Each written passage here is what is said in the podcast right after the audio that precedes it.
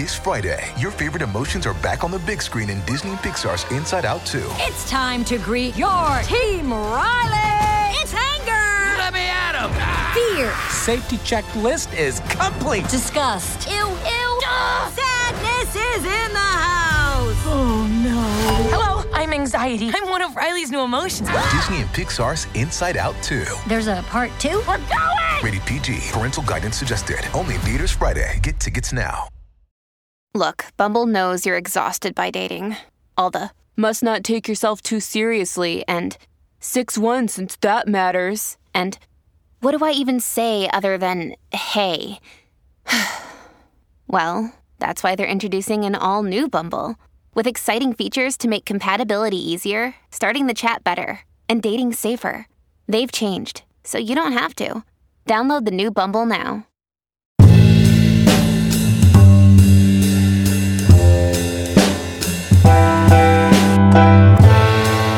Welcome, welcome, ladies and gentlemen, to the latest edition of Woke Bros. I'm your gracious co-host, Big Waz. Alongside, as always, my comrade and compatriot, my brother from another, you know what I mean, white chocolate, Michael Shabazz, Nassim, Jamal Brooks. What's going on? Nassim seer. I'm good, man. It's good to be back. Still fighting some jet lag and other things, but I'm good, man. How you guys doing? Good, good. And of course, as always on the ones and threes, my man Rob Lopez out there on the on the Northeast as well. Before we get into today's woke bros, I just want to remind you guys, and I hate to be that stickler, but you're gonna miss out if you haven't already bought your tickets to Count the Dings live in San Francisco, California at the Independent on October 12th. Myself, Black Trey, Amin Elhassan, Tom Haberstroh, Ethan Strauss, of course, the evil producer Jade Hoy uh, San Francisco's own Anthony Mays, Eden Lee, Nissan Nice. Bluestein, special Oh. guest Marcus Thompson of The Athletic, as well as Andy Liu and Sam Esfandiari of the Light Years podcast. Other guests haven't been announced, but they're on their way. Make sure you get your tickets at countthedings.com. There's less than a handful left. VIP sold out with the quickness, but general admin is still on there. You're to want to be in the building on October 12th, so make sure you get your tickets ASAP. Mike, tell the people about Chicago, please. I don't know why I've got to still tell you people, but August 24th, Lincoln Hall, Chicago live show, TMBS live show. I'm incredibly excited about getting this to the Midwest. We packed Brooklyn, we packed LA with special guests. Uh, Chuck Merritz, who's a broadcasting legend in Chicago. I think VIP is actually also sold out too, but double check just excited, man. Chicago's a great city. We're excited to hit the Midwest. August 24th, Lincoln Hall. We're there. Get your tickets now. On today's show, Rob mentioned to me and Mike that we haven't touched on a lot of the geopolitical politics in a while. So we're going to get into the protests that are going down in Hong Kong, man. Uh, this is some crazy stuff happening over there. We're going to get into the nitty gritty of that for those of you who haven't yet to check out the news on that and get informed on that. Of course, two of our favorite people in all of culture, Bernie Sanders and Cardi B, had a sit down. Me and Mike are going to just digest what Cardi B is doing with her celebrity, her power, and her influence, as opposed to what some other people who are in the news are doing, uh, particularly from the hip hop community. Oh, but first, Jeff, I, I mean, man, Jeff Epstein, man, this story just keeps unraveling in so many ridiculous ways. Michael and I tend to be, we tend to go the other way. And I think, I, I guess we're kind of conservative in that way when it comes to conspiracy theories and grand schemes and people plotting to make things happen. A lot of times you see stuff on the news happen to powerful people um, or in or around powerful people, and you just chalk it up to a basic, you know, you see terrible things befall rich and powerful people. And people people jump to the conspiracy. People they must have been had their hands in this. And so this group of people went and got them and this this that and the third. And generally i like to chalk a lot of stuff up to basic incompetency. Um that's usually the answer.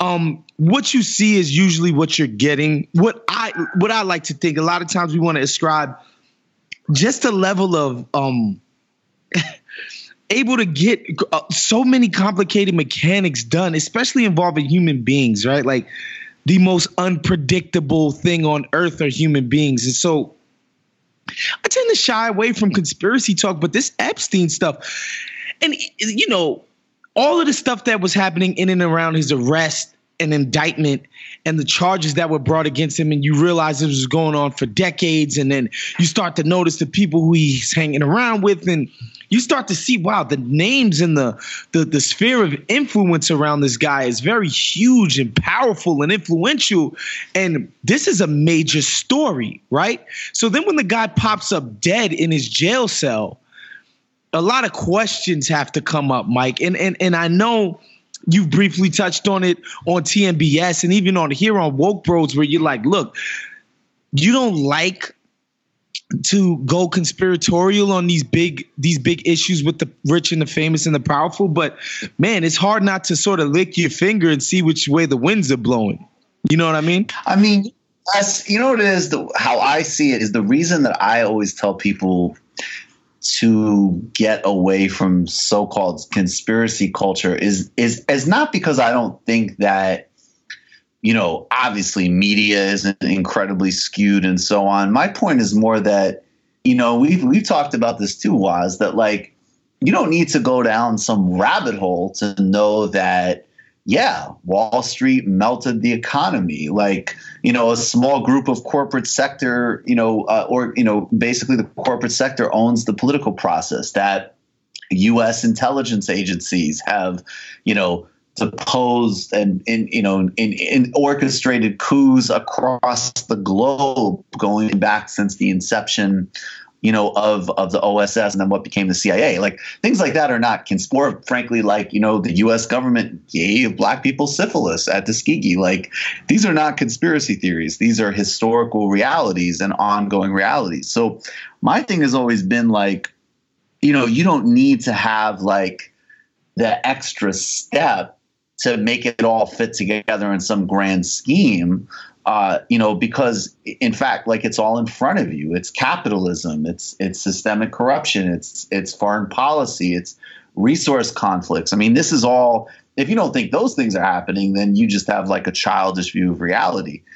But I feel like the thing that has started to hit me with this Epstein stuff is like, all right, hundred percent.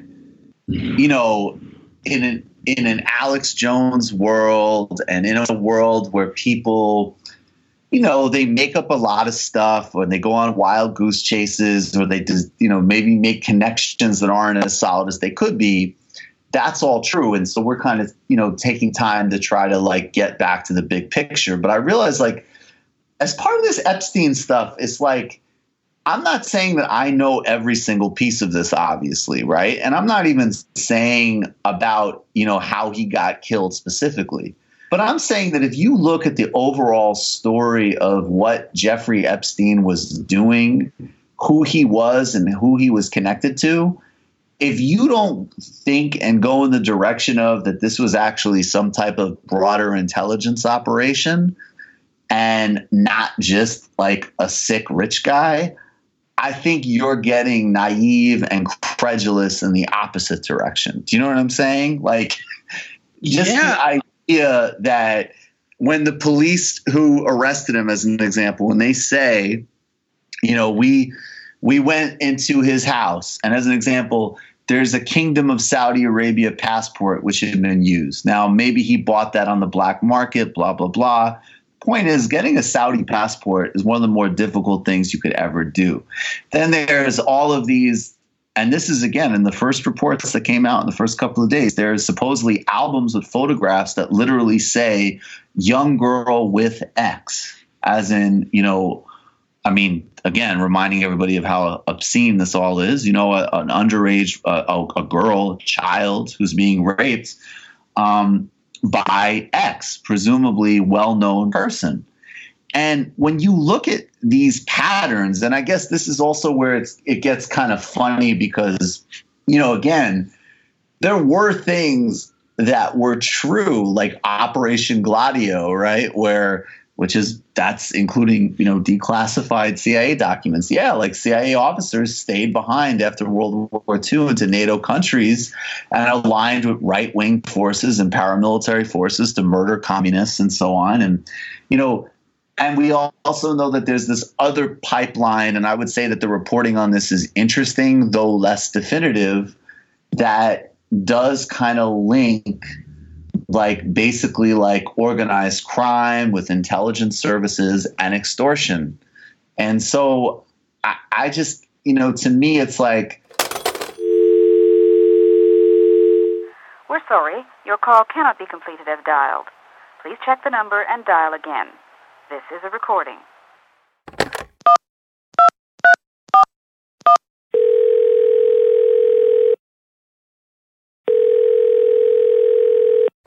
Oh, yeah, sorry for that interruption. But yeah, I mean, I think like this is one where we do have to be looking at not, I don't even necessarily want to say conspiracy again because, you know, this is the type of thing intelligence agencies are involved in. like, there's not an ethical code with any of this. And it does, in fact, have a lot of connections demonstrably to exactly, you know, finance, politics. And the last thing I'll say is if you just look at Jeffrey Epstein's whole career trajectory and how he got where he was, I mean, the most innocent word you could use would be totally bizarre or just bizarre. It doesn't, it does not nothing have a up. linear line. It doesn't have a linear line. No. Yeah, and it's one of those things too where the police are telling you that they go to his house and like you said, young girl with ex senator or ex governor. Um the idea that you would be participating in these egregious crimes and keep contraband at your house. That just shows you that's the game right there. Right? Like if you were doing this illicit activity and your you, know your main intention was to continue to do it and not get caught, one of the first things any sound of mind person is like, I don't want to keep evidence of the crimes that I'm committing, i.e., uh, pimping out young women to predators, to pedophiles, right? Like, um, that's, that's like the idea that this guy would keep these these materials in his house for any other reason makes no sense. And then it's just, I mean, for me, it's just the kinds of people who he was involved with, combined with the fact that he's making his money illegitimately like and it, you could say it's one of those things where we all can agree like investment banking is an illegitimate business right? But you know like we understand how that business runs right? Um whether you want to say it's defrauding investors or whatever you can say that but like this guy has a hedge fund and he makes no investments whatsoever but yet he keeps getting money to invest from people to invest in his hedge fund? It's just like that's illegitimate that's not that's not what 9 out of 10 not how 9 out of 10 hedge hedge funds operate right? It's so obvious that what he was doing was bizarre. Um and the only way to explain it is you know to to conclu- come to the conclusion that he was involved with a lot of nefarious activities and nefarious individuals quite frankly. Like it's clear that he was running with a strange circle. So when he comes when he comes to an untimely death in a jail cell, no less. And you know, by the way, it's not hard for me to believe that he killed himself either, right? Like the the the feds had him dead to rights on these child pornography charges. Um, child pornographers don't fare so well in the criminal justice system. Um, I think that's a pretty well documented fact. Uh, his life was kind of going to be pretty churidash, especially when you consider what it was beforehand, right? And I don't want to, I know I don't want to throw cold water on the murder conspiracy. I'm just saying, like it's a, it's not so hard for me to believe that a guy who was jet setting, um, ridiculous. Yo, I, I agree with that, but just gotta say, second attempt after being taken off of suicide watch. Problematic. That's that, that, again. Again, I'm not here to throw cold water on the on the on the murder angle here. I'm just saying, um, it wouldn't be hard for me to believe that either thing happened. But the story is so that to me that just speaks to how sensational the story is, right? Um, obviously he had ridiculous information on people. Um, and he had yet to, or we don't know that he was that he had spoken. Nothing has come out or been reported about what he spoke to as far as crimes of other individuals. Um, so it's not hard for me to believe that people would have wanted to have him killed, right? From our own president. And I, I know I heard, we've heard all the Vince Foster, Hillary Clinton, Bill Clinton, whatever. We've heard all of that. But it's not just them. It's like princes and and and and royalty, quote unquote, of other, you know, European nations. Like this is serious stuff we're talking about. And I think that's why this is different from Vince Foster or Pizzagate, right? Um these things are on the record you know like the the justice department uh, uh, they have stuff on the record on him. Like there's evidence of this. There's no evidence that hillary clinton ordered pizzagate right? Like this isn't pizzagate is what i'm saying. Like that's why i think you know major out media outlets and people who are otherwise stayed, you know, hardened, grizzled media professionals who are always tiss tiss at the conspiracy angle, even they have their eyebrows raised like, hold on, something weird is happening with this Epstein stuff. And I think it's notable. I mean, again, yes. And it's like, you know, I think what it more is, I think sometimes what conspiracy, I mean, sometimes conspiracy theories are just absolutely ridiculous. And I think other times conspiracy theories are the literal, making something ultra literal that there's some truth in, right? Like, was the CIA involved in cocaine smuggling in the 80s? Definitely, right? Because those were their yeah. partners in Latin America uh, you know, that's how the Contras, that's how those wars were being funded. There's a huge amount of liquidity. Now, does that mean it's the, it, you know, then it's like, is it at exactly the same thing as, you know, the CIA is specifically going to certain neighborhoods of color to inject crack? Yeah, right. I don't think, right. what I mean? I don't, right. think, I don't know. I don't know about right. that part, but I do know that at the same time, like they're involved with it because those are their partners that the drugs do primarily funnel to certain neighborhoods, and then the criminal justice system comes down in a racialized and class driven way. So the literal. But the idea that the CIA coordinated it, it, it seems um, dubious to me. Uh, when they do try to do those type of coordinations, they tend to fail. See Iran. like, well, yeah, I mean, but I'm just saying, like that's, but it's it's very interesting to me because stuff like you know PizzaGate and all of that, it's like, I mean, it's ridiculous because stuff like QAnon depends on this, you know, that yeah, that Donald Trump has, is actually spending his whole career to try to take these people down. You know, like you got to be involved in a degree of fantasy in your head to believe that. But at the same time, I think like there is this other element where, it, again, it's like, do you really think that intelligence agencies like the CIA wouldn't be very interested in the treasure trove of international blackmail material available? I find it, and I will say, I find it extraordinarily bizarre that supposedly they just finally found Giselle Maxwell, Ghislaine Maxwell, who was like his madam. Apparently, she's accused yep. of, uh, and that she they just finally found her. She had been missing for years, right? She was photographed just minutes before we started to record. They said apparently it's her.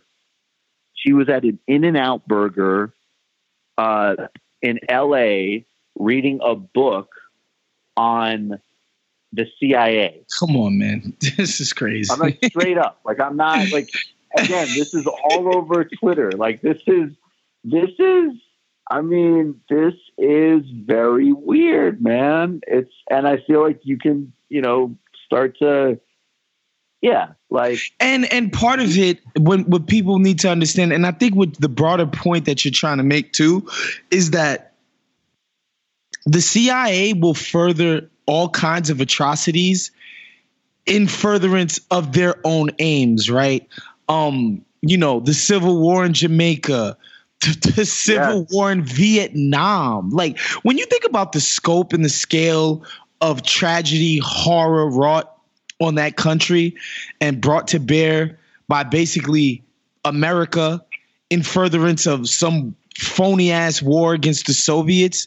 When you compare that to, and I'm sorry, like, tra- like sex trafficking of 16 year old girls, like morally, it doesn't even compare. It, it kind of seems quaint when you sit and think about it, right? Or even or even if you want to compare, you know, the war in um, Central America with the Contras and all of that in the 80s, like um, you know, letting like forget about the atrocities that they committed, killing priests and all of that stuff, like letting them just sell drugs. Like it's like, you know, a lot of this stuff is just like this is what they do. Of course they'll um turn a blind eye to something horrible if they think if they think they can achieve, you know, important ends that they see as important, right? Um, and I think that's Right, why that's it's not hard to believe that they would support this. and that's also where like my like my I was just on uh Conner Habib's podcast and um and he had this good He was kind because he's totally hundred percent like absolutely they murdered him and you know yeah there are like global elites who you know do this type of shit and but I liked his line he said that was actually very funny to me because he was kind of like he was talking about how years ago he was at Crouching Tiger, Hidden Dragon, like you know, like however many years ago that was, twenty years ago or whatever. And he was on the, uh, you know, and the person he was at the theater with, at that point in the movie when they started like like uh, fighting off, like flying on the treetops, the guy he was with was like, that is totally unrealistic. And Conner's like, oh, like this is where you like, you know what I mean? Like, oh, this is the point of the movie. So there is this thing where it's like, you know, okay. And and the other thing I didn't mention before, which is totally bizarre, is that Alex Acosta, who was Trump's labor secretary, who gave Epstein just this unbelievably easy deal in 2007 for um, pedophilia, he said was quoted in the Daily Beast that during the transition, when he was asked about it, like why you gave him such a light sentence, he said, "I was told Epstein was intelligence."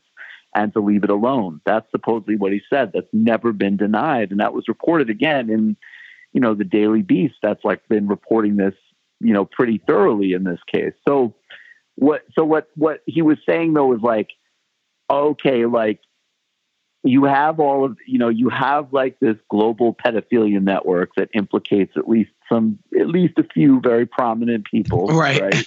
Right. right? And then you, and it's probably definitely, I mean, you know, if you think about it a little bit, you could at least say that it's plausible it's connected to the intelligence services. And then, you know, and everything you just said was about just like the history of these types of agencies. And it's all of a sudden like, oh yeah, but they wouldn't, they wouldn't kill this guy in a jail cell. You know, I'm not even saying like to me, like, honestly, like to me, to me, like I, I'm open. You know, Jeffrey Epstein might have paid the guard off himself so he could kill himself because he wanted to get out of it for all the reasons you said. I mean, it seems I like he was in a in for a world of shit. A world of shit. I just got to say, this is the New York Post. Just one second. This is wild. New York Post, one hour ago. Jeffrey Epstein's gal pal, Ghislaine Maxwell, spotted at In N Out Burger in first photo since his death. The 57 year old was photographed alive and well Monday at a burger joints location in Universal City, uh, Los Angeles. Once spotting, Maxwell, who was sitting alone with a pet pooch, told the onlooker, told one onlooker, Well, I guess this is the last time I'll be eating here. Maxwell, who was reading a book called The Book of Honor The Secret Lives and Deaths of CIA Operatives, has been underground for months and not pictured in public since 2016. What the fuck, yo? I mean, uh, that that that that's that seems man. Look, man, this story is about as fascinating a story as has come out in a while. I think we're gonna stay stay stay tuned to this one, guys. We're gonna we're gonna um be watching this one fairly closely. It, it, it it's like a Venn diagram of like 20 different things that we're interested in. Um, but we gotta move on.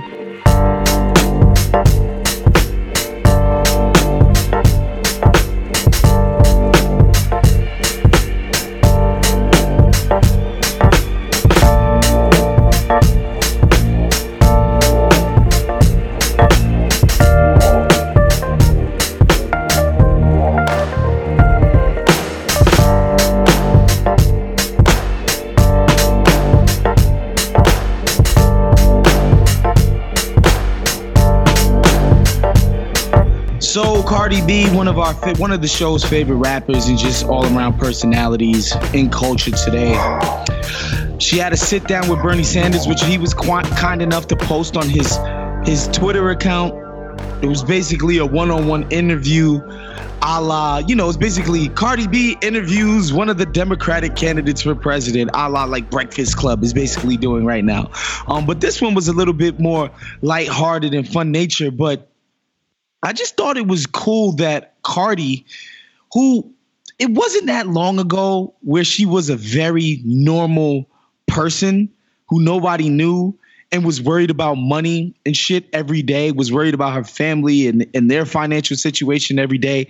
Um, I, that sticks with me like the how fast she rolls because I think it's important and instructive here, right? Like she's couldn't she's very connected to these issues um, because it wasn't that long ago where she was in that position where it's like, man, getting a straight job and not showing my ass at a club, like that's not going to be enough to feed me and the people around me, right? Um, it's it's it's she's it's so obvious how um connected she still feels to that mindset um, and I think it informed like this discussion. Obviously, it's a huge production, and we get it. Bernie, and we say it all the time on the show. At this time, at this point in time, Bernie has his talking points down pat. But I think, you know, and just the way Cardi presents her questions is obvious that these are things that she cares about because it's obvious these are things that she was caring about not so long ago, right? Um, and it, it's interesting. Mike always gives me crap for being a Jay Z fan because he's such a huge Nas head and all of that.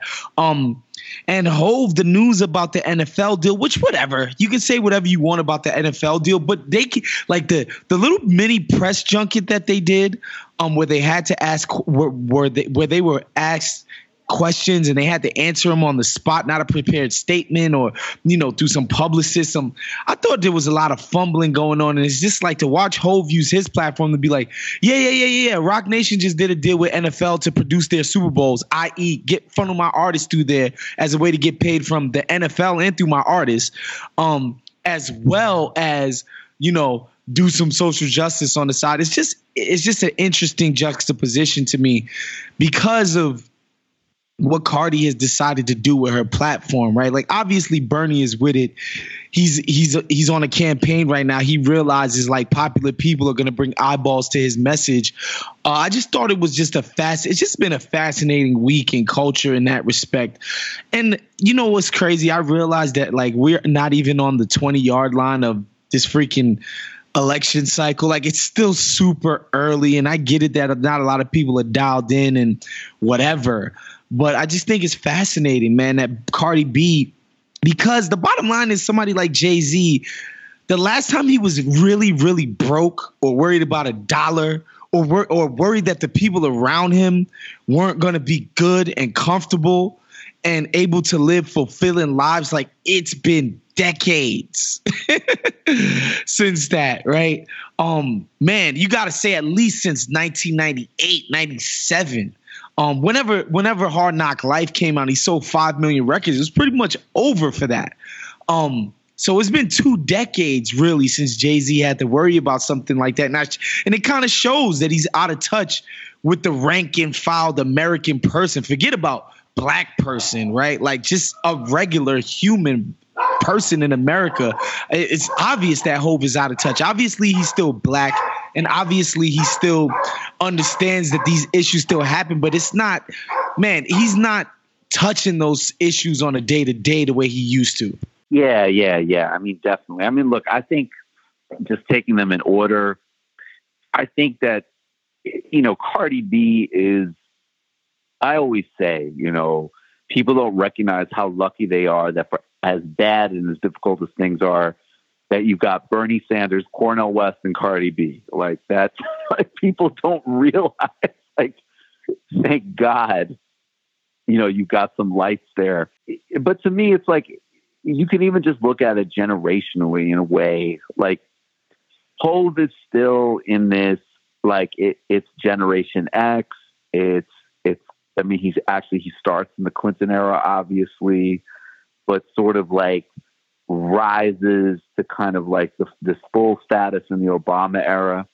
And, you know, several years ago, I mean, if we did a segment like this, I mean, I would still, you know, this still be my Marxist tip of the innate limitations of these things. And I think that we would still be saying, like, oh, that's very interesting But the NFL, which is still blackballing Colin Kaepernick for speaking on, uh, you know, police murders of black men and people and men of color across this country, you know, they get to sort of like buy access to culture through the stamp of Jay Z. I think we would say all of these things, but I think we might even be a little bit more willing to say, like, yes, but Jay Z will provide a certain intelligence. It will certainly, you know, and it's true, it will provide a certain intelligence. It will provide, you know, it might improve the halftime show.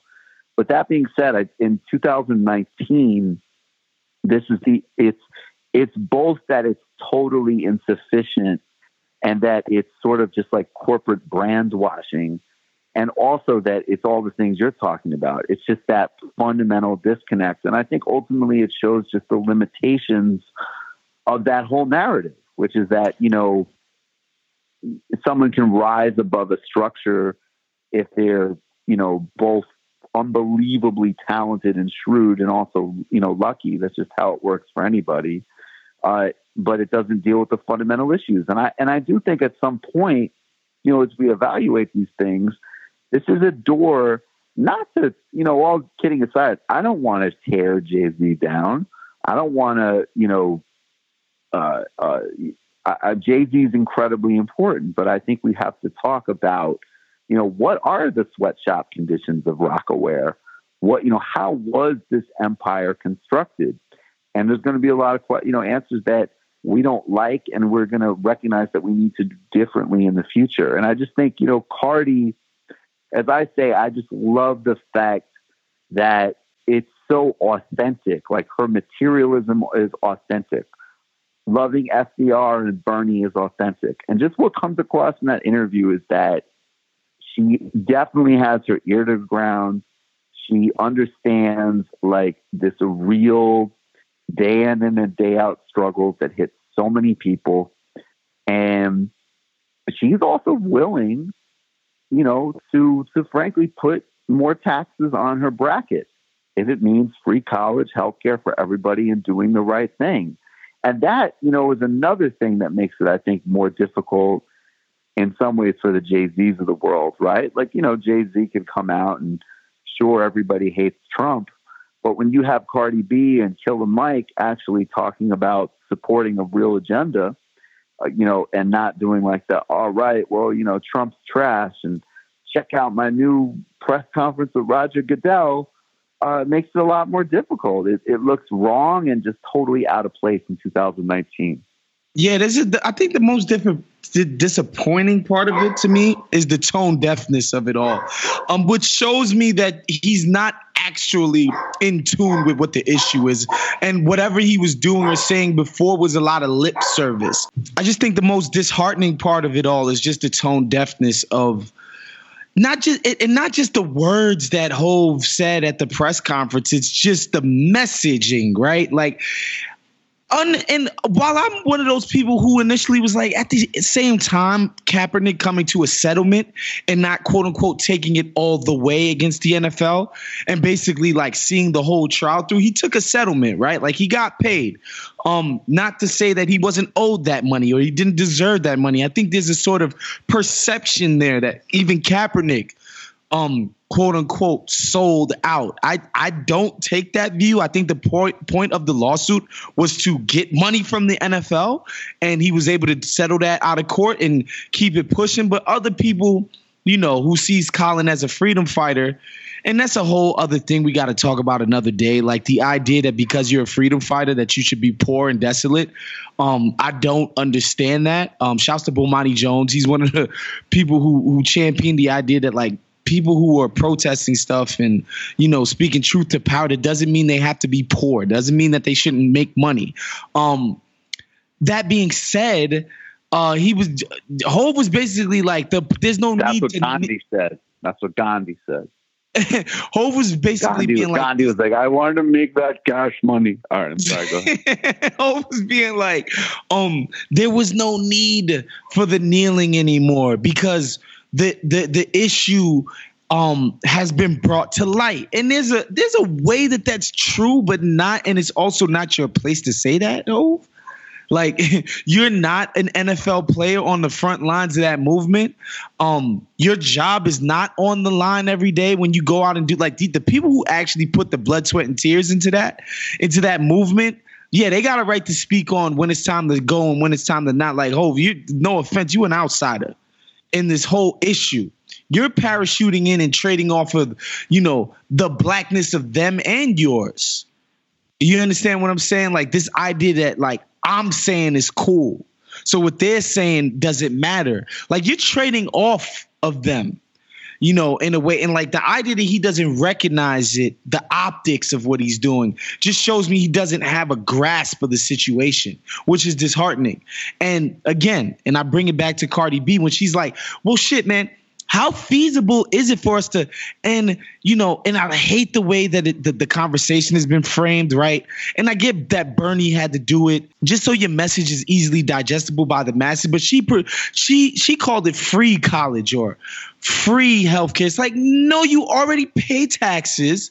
It's a redistribution of the shit we're already paying for, right? And Bernie Illich, he had a beautiful, he had a beautiful retort too, because she said that's people's main main critique, right? A lot of Bernie stuff seems like pie in the sky and this, this, and that, and the third. Bernie said, you know how it's going to be possible? The healthcare industry becomes way less profitable. okay, the the the the um the medication industry becomes the pharmaceutical industry, excuse me, becomes way less profitable. That's how we do it. Those people begin to make less money off of our pain and sickness. Like it's just he always gets to the root cause and the root point of everything. Like we don't have to sugarcoat this. Like, like we don't have to pretend that we're, you know, devotees to capitalism and profiteering is the the angel of this nation. And anytime somebody's not profiting and injustice is being had, it's like Bernie's like, no, it's it, it'll be a, a great day in this nation when those two fucking industries are not making billions upon billions of dollars upon people on people. And we privatize that whole thing and we make sure everybody has access to health care and medication. Uh, I just, I mean, I just thought it was wonderful because that's a real normal person question. And, you know, the way it gets posed on the in the corporate media, always be like, Bernie with his pie in the sky. Who's going to pay for all of this? Who's going to pay for it? Yeah, that's I how, think that's, that's how the question always gets framed. Real yeah, that's that's also very interesting to me too, because I think that I mean, one, you know, I think definitely Cardi B specifically really gets it, and I do think that she obviously has a feel for these things. She has a sense of American history. She cares about actual stuff, and and and, and again, it's very that is such a progress. I just have to say on the cultural tip, and like not to beat up on Jay Z, but like the contrast between Jay Z coming out and unplugged wearing the Che shirt because that had like an ethos and an edginess about it. But he doesn't say anything about Che or, you know, anything of that politics. It's just a certain, you know, it's a look, it's a brand. And then, you know, Cardi, who is diamonds and strip clubs and like, you know, period. but it's actually also like, I read FDR and we need to give people health care, no bullshit. It's just like, right, right. Like, right. it's not a big production, it's not a big branding. It's just a really powerful artist who cares about things and understands how things work. Period. Yeah. And I, and I you know, it's love, like, it's no ahead, frills. No, I'm just saying it's no frills. And I, and I think that's the perfect. Con- and, and the only other thing I would say real quick is I just think it's interesting to me because it's like, I think definitely, obviously, there's a corporate media bias against Bernie Sanders and against progressive ideas. So there's a bunch of people on the left who just don't get represented on CNN or MSNBC or whatever. Definitely, uh, please, please be under no illusions about MSNBC and obviously Fox. But I think in the last couple days, was is that there are definitely normal people who are like, "Oh, how are you going to pay for it?" Not because they're hostile, but because it's a sincere question. And it's fascinating to me that Cardi B, who you know, definitely she really understands these things and she's sympathetic to Sanders, but then Joe Rogan, who wasn't necessarily sympathetic to Sanders, that both of these platforms even asked those like more critical questions in a way that was much more realistic and reflective of you know, I think what normal people's concerns are, but also the fact that when normal people get assuaged of their concerns, they're like, fuck yeah, I'm going to vote for Bernie Sanders. Of course. like, let's stop giving, you know, insurance executives hundreds of millions of dollars while we die. That sounds like a good idea. Amen.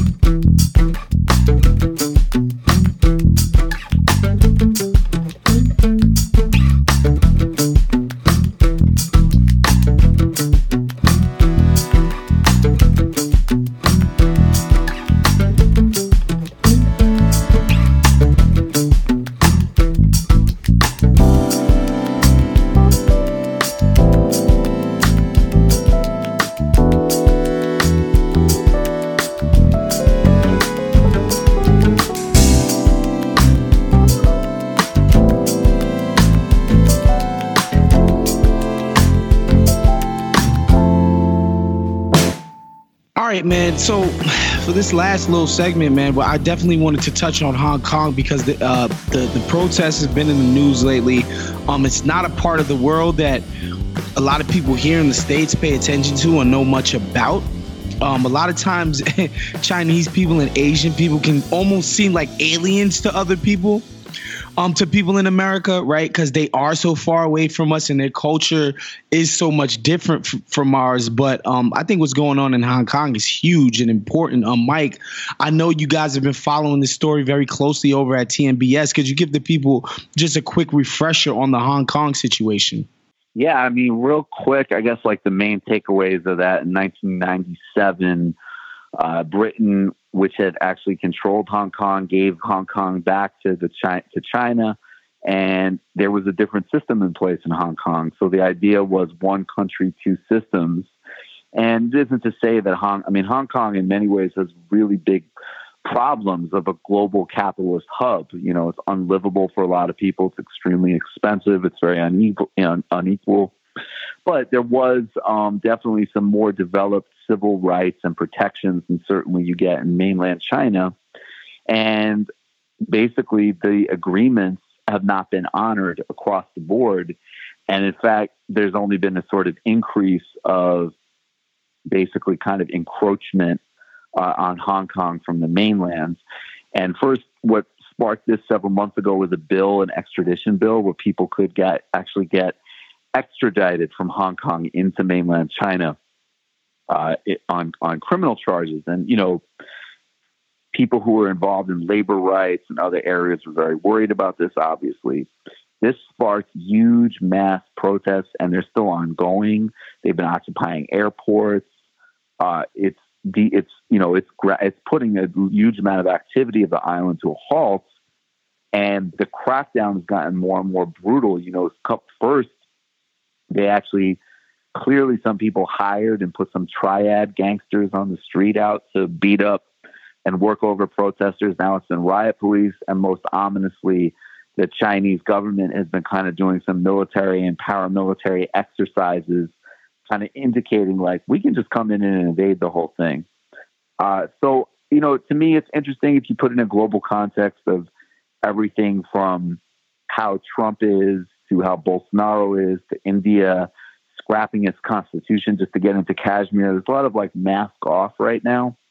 And Xi Jinping, you know, the leader of China, is very much in that vein. So uh, there's a lot of other dynamics there, but that's kind of in some ways the main takeaway. We'll see what happens. It's very tense, very live situation. Man, and it, to me, what struck me about this whole story is just the idea that these people are like, you know what? One of our favorite things about being a, a citizen of Hong Kong is the democratic element of what we do here. And we're willing to hit the streets about it and for it. And in the face of obviously one of the most authoritarian, powerful regimes in the entire world. Um, when it comes to authoritarianism, I think China kind of got the belt right now. Maybe Saudi Arabia can contest with them, but China at the scale that they do it, like the amount of people they have under surveillance, lock and step, the way they censor their internet, their press, they're like they got authoritarianism on lock globally. And the fact that these people in Hong Kong are willing to be like, nah, man, we're putting our foot down and we know, we remember Tiananmen Square and we know what this government is capable of, but we hold this thing so near and dear to to what we're about and what we think Hong Kong stands for. We're willing to hit the streets and disrupt some shit. It's actually really awe inspiring. And um, you know, I, am watching All that closely. Yeah, you're right. So let's get quickly into our recommendation crates.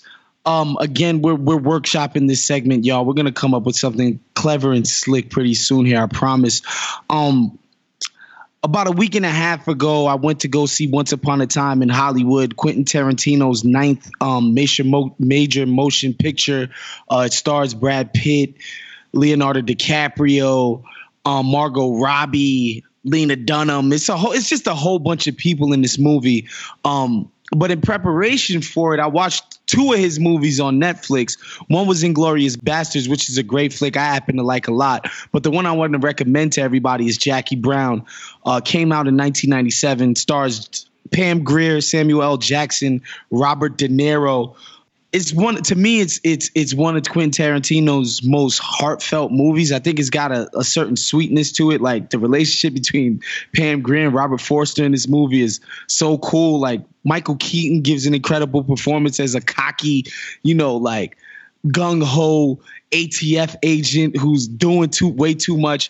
I just think the performances are interesting and, and like I know Tarantino likes to do the thing where he gets the washed up actor or somebody who people think is washed up, but he thinks is very special and talented and gives them a role that showcases what they're good at. And I think, man, this Pam Grier's performance in this movie is uh, probably one of the greatest examples I've ever seen of that. Like, I, it's hard for me to remember somebody watching somebody in a film who's more magnetic and just I don't know, man. There's just a light shining through this woman throughout the whole movie. And you could tell the way Tarantino shoots her in every scene. Like he is in awe of this woman. Um, I just think uh, people who like this show would would need to give. If you've never seen Jackie Brown, if you've already seen Jackie Brown, give it a revisit. If you've never seen it before, you need to watch that ASAP. We've all got Netflix. Go check that out. Yo, that is my one of my favorite movies ever made. Jackie Brown is incredible. so good. Such a good movie. It it just works in so many different ways, man. It's a beautiful movie. Um, all right, this one is a little bit uh, uh, heady, but if you take some time, if you want to read a book and kind of help get yourself up to speed, I would say on some of the history of where we are now. It's a book by Vijay Prashad, who is a journalist, historian, political analyst, and it's called The Darker Nations, A People's History of the Third World. And I just, to me, like the third world anti colonial project and how it, the reasons that in so many cases it didn't really ultimately succeed, and the fact that we still live in a world that does look very colonized in so many ways today, um, even though it's not formally colonized, but economically, a lot of the same kind of underlying systems are in place. It's actually a very readable book. It will introduce you to a lot of interesting histories and personalities and politicians and and uh, you know and, and movement leaders and guerrillas and things like that. Uh, so check it out, Darker Nations: People's History of the Third World by Vijay Prashad. People have asked me book recommendations. I wanted to throw one one out with there. Awesome. Um, I actually maybe I'll get that on my next Amazon order. Uh, dope show, Mike and Rob. As always, I want to thank everybody for listening. Um, obviously, I want to thank all the patrons of both TMBS and CountTheDings.com. If you're not a patron of either one, you're playing yourself. Get that subscription. It's worth it. So much great content. And Mike gonna make your ass smart about a day if it's the last thing he do. Uh, That's what's gonna happen. pour, pour one out for a real one. Jeffrey Epstein. Make sure you guys get your tickets to San Francisco. Those of you who are in the Bay Area, if you're in the greater Midwest region, make sure you get your tickets to Chicago for TMBS. We'll see you guys next week. We out.